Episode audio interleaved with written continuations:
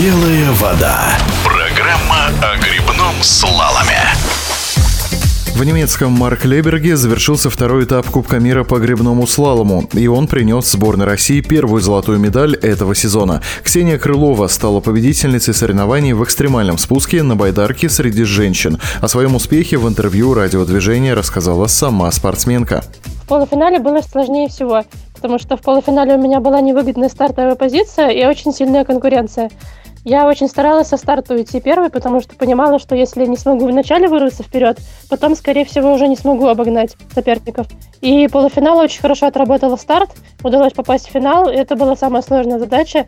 Финал уже не прошло несколько сильных гонщиков, и поэтому в финал было проще, просто удалось снова со старта вырваться вперед, и дальше уже просто не ошибиться до конца гонки и отработать ее до конца. Мне уже пришла куча поздравлений, и я созвонилась сразу с домом, меня тоже все поздравили, мне очень приятно, то, что за меня все болеют, все меня поддерживают, особенно мои родные. У меня много братьев и сестер, у нас большая семья, и это мои самые верные болельщики.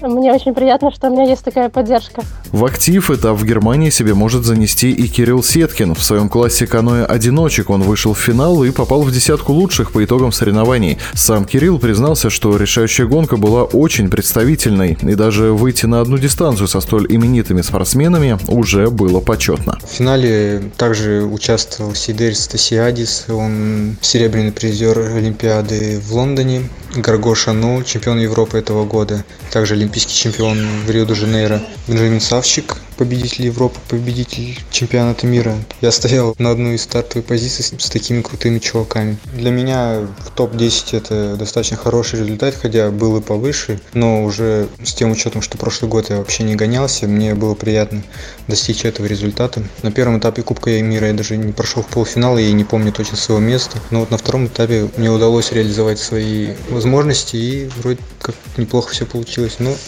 в финале немножко не так все хорошо сложилось, как я хотел бы. Дальше спортсмены продолжат тренировки уже в России на своей базе в Акуловке. Напомню, о выступлениях российских гребцов-слаломистов мы беседовали с членом сборной страны Кириллом Сеткиным и победительницей второго этапа Кубка мира Ксенией Крыловой. Белая вода.